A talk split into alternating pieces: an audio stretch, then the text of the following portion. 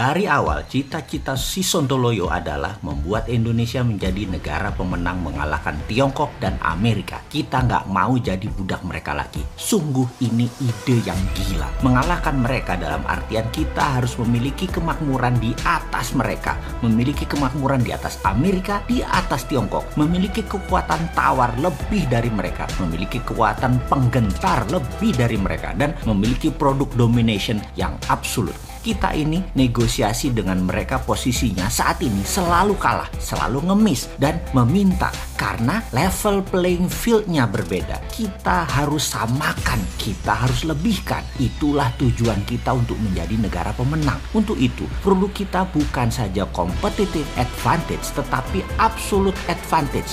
Sehingga kita bisa mendominasi, terutama mendominasi mereka. Apa yang harus Indonesia lakukan? Apa yang harus didominasi?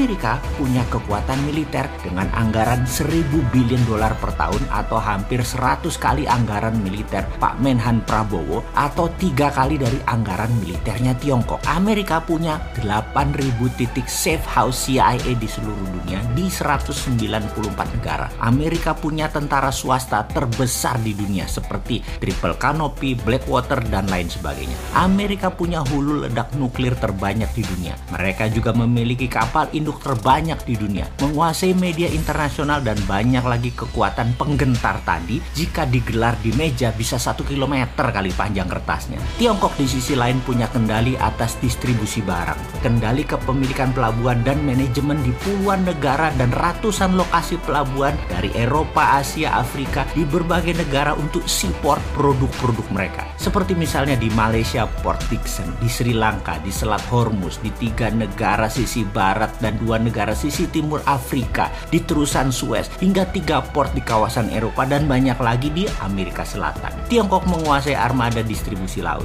Kapal besar mereka atau vessel mereka setiap tahun lebih dari 150 ribu kali bolak-balik memutari wilayah dagang tadi dengan lebih 10 ribu kapal kargo besar dari berbagai armada milik mereka. Selat Malaka saja satu tahun ada 100 ribu vessel kapal dagang yang melewati wilayah tersebut di mana 80% vessel barang tadi tadi adalah barang Tiongkok yang kalau si Sontoloyo punya ide akan kita lawan UNCLOS yang memberatkan Indonesia kita akan pajaki Selat Malaka. Walaupun artinya apa artinya kita perang dengan komunis Tiongkok kita nggak peduli kita lawan gitu ya kita kan patriotik nasionalis kita Indonesia secara nasional itu harus untung bukan untuk segelintir oligarki saja untungnya juga bukan untung untuk kepentingan negara lain harus nasional harus Indonesia harus bangsa dan negara Indonesia yang untung nggak bisa pejabat ini dikelola oleh orang yang pemahaman pragmatis oportunis selalu. Gantianlah, gantian dengan yang mereka nasionalis. Bagaimana? Kita harus membangun kekuatan penggentar. Karena itu kalau boleh memilih partner adalah negara yang memiliki kemampuan membuat nuklir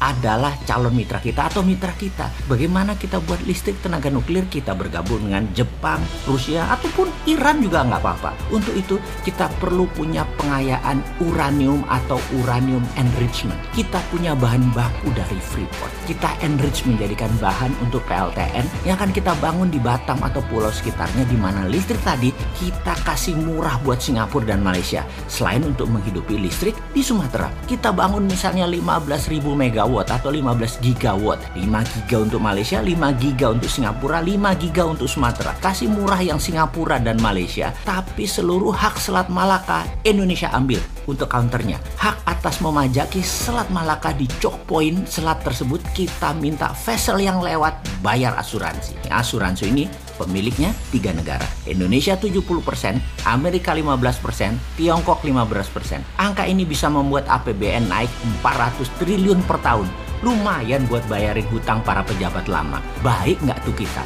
Buat uang buat bayarin hutang yang dibuat pejabat lama. Yang saat ini naik hutangnya nambah 3.000 triliun. Yang menjadi 6.000 triliun. Yang beban bunganya saja yaitu 500 triliunan per tahun. Hutang tadi kita bayarin.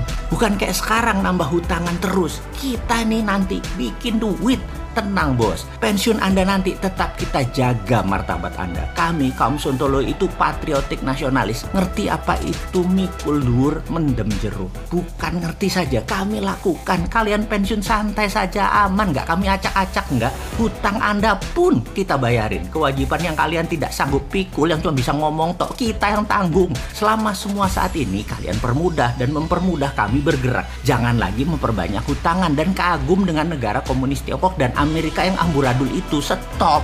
Jadi, kekuatan penggentar yang mau kita bangun adalah kita bangun pengayaan nuklir, kita punya PLTN, kendalikan Selat Malaka, dan punya senjata berhulu ledak nuklir. Wah ini orang, sekarang lakukan. Atau nunggu pensiun, kita yang muda yang ngegarap. Yo wes, kita toto dahar dulu sebentar. Monggo vaksin disebar dan COVID segera dituntaskan. Biar nanti kita kerjanya enak. Terima kasih loh, udah usahanya memenangkan perang lawan COVID. Plus vaksin kita dukung penuh. Untuk kita juga kok nantinya. Setuju?